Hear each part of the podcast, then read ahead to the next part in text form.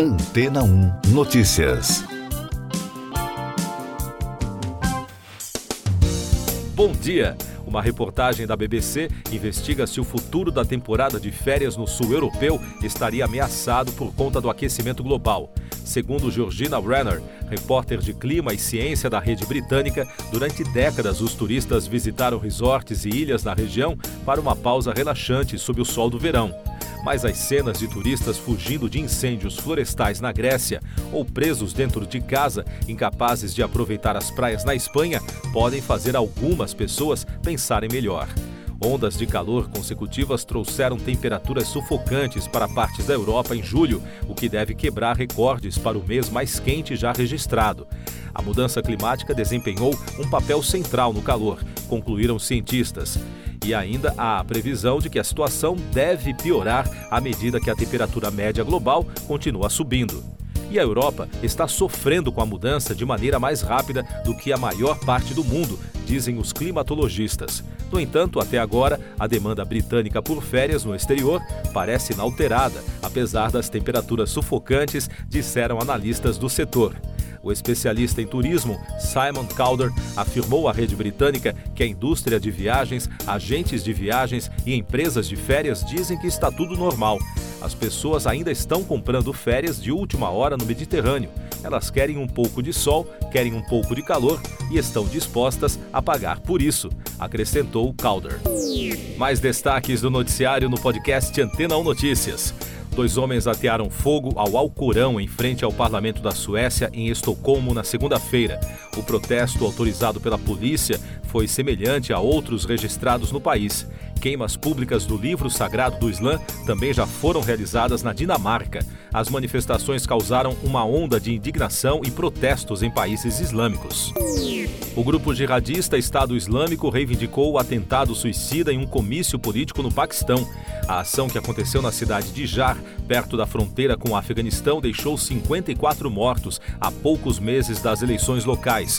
O país sofre uma grave crise política desde a destituição em abril de 2022 do primeiro-ministro Imran Khan. O administrador da propriedade de Donald Trump na Flórida, Carlos de Oliveira, compareceu a um tribunal em Miami na segunda-feira. Ele é acusado de conspirar para ajudar a esconder documentos secretos levados da Casa Branca pelo ex-presidente. Segundo a imprensa americana, o gestor ouviu do juiz as quatro acusações que pesam contra ele. No entanto, não deu qualquer declaração sobre sua suposta culpabilidade. Enquanto a economia no Brasil e no mundo dá sinais de recuperação, as notícias ganham cada vez mais espaço nas agências e portais da imprensa a inflação na zona do euro caiu em julho e a maioria das medidas de crescimento dos preços também diminuiu, em um sinal interpretado por analistas como bastante reconfortante para o Banco Central Europeu, que pode dar fim a uma série de altas nas taxas de juros. Embora os dados divulgados ainda estejam longe da meta do BCE, a leitura é que os resultados devem ajudar as autoridades a argumentar que a inflação na zona do euro está em uma trajetória decrescente. E o Conselho Executivo do Fundo Monetário Internacional elogiou a política monetária do Brasil. De acordo com o órgão, a atual política econômica do país é apropriada e pediu continuação de uma abordagem orientada para o futuro e baseada em dados. O fundo vê como positivos o esforço do governo e do Congresso em melhorar a condição fiscal do país e a aprovação da reforma tributária.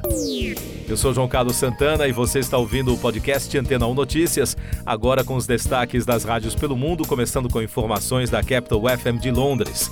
Os Jonas Brothers estão pegando a estrada com seu extenso catálogo de músicas. O repertório dos irmãos inclui canções desde o primeiro álbum até o mais recente. Joe, Kevin e Nick Jonas estão prontos para levar a turnê pelo Reino Unido em 2024, apresentando a Five Albums One Night Tour em uma experiência de muita nostalgia para os fãs. Os ingressos estarão à venda na próxima sexta-feira, a partir das 10 da manhã, no horário local. A primeira apresentação está agendada para 12 de junho, na The O2 em Londres, e o último show está marcado para 17 de junho, na Co-op Live em Manchester. Agora os destaques das emissoras americanas, começando com a Fox News. Cardi B pode ter problemas com a lei depois de atirar o microfone na direção do público no fim de semana. A rapper está sendo acusada de agressão, já que uma vítima se dirigiu ao Departamento de Polícia Metropolitana de Las Vegas no domingo, alegando que foi atingida por um item jogado do palco. As autoridades confirmaram à Fox News Digital que um relatório foi arquivado, mas nenhuma citação ou prisão foi emitida.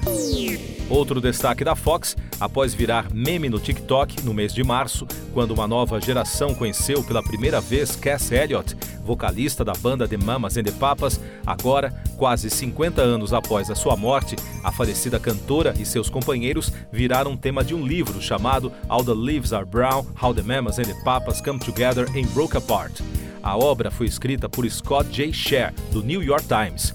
O autor falou com vários personagens que conheceram e fizeram amizade com a banda ao longo dos anos.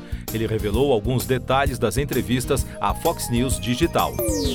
E da rede de rádio iHeart, Paul Rubens, que fez sucesso na pele do personagem engraçado Pee Wee Herman, morreu aos 70 anos na noite de domingo, de acordo com uma informação publicada na segunda-feira no Instagram. O astro tinha câncer há seis anos. O comunicado revelou uma mensagem do ator, na qual ele pede desculpas por não ter vindo a público para falar sobre a doença. Siga nossos podcasts em antena1.com.br. Este foi o resumo das notícias que foram ao ar hoje na Antena 1.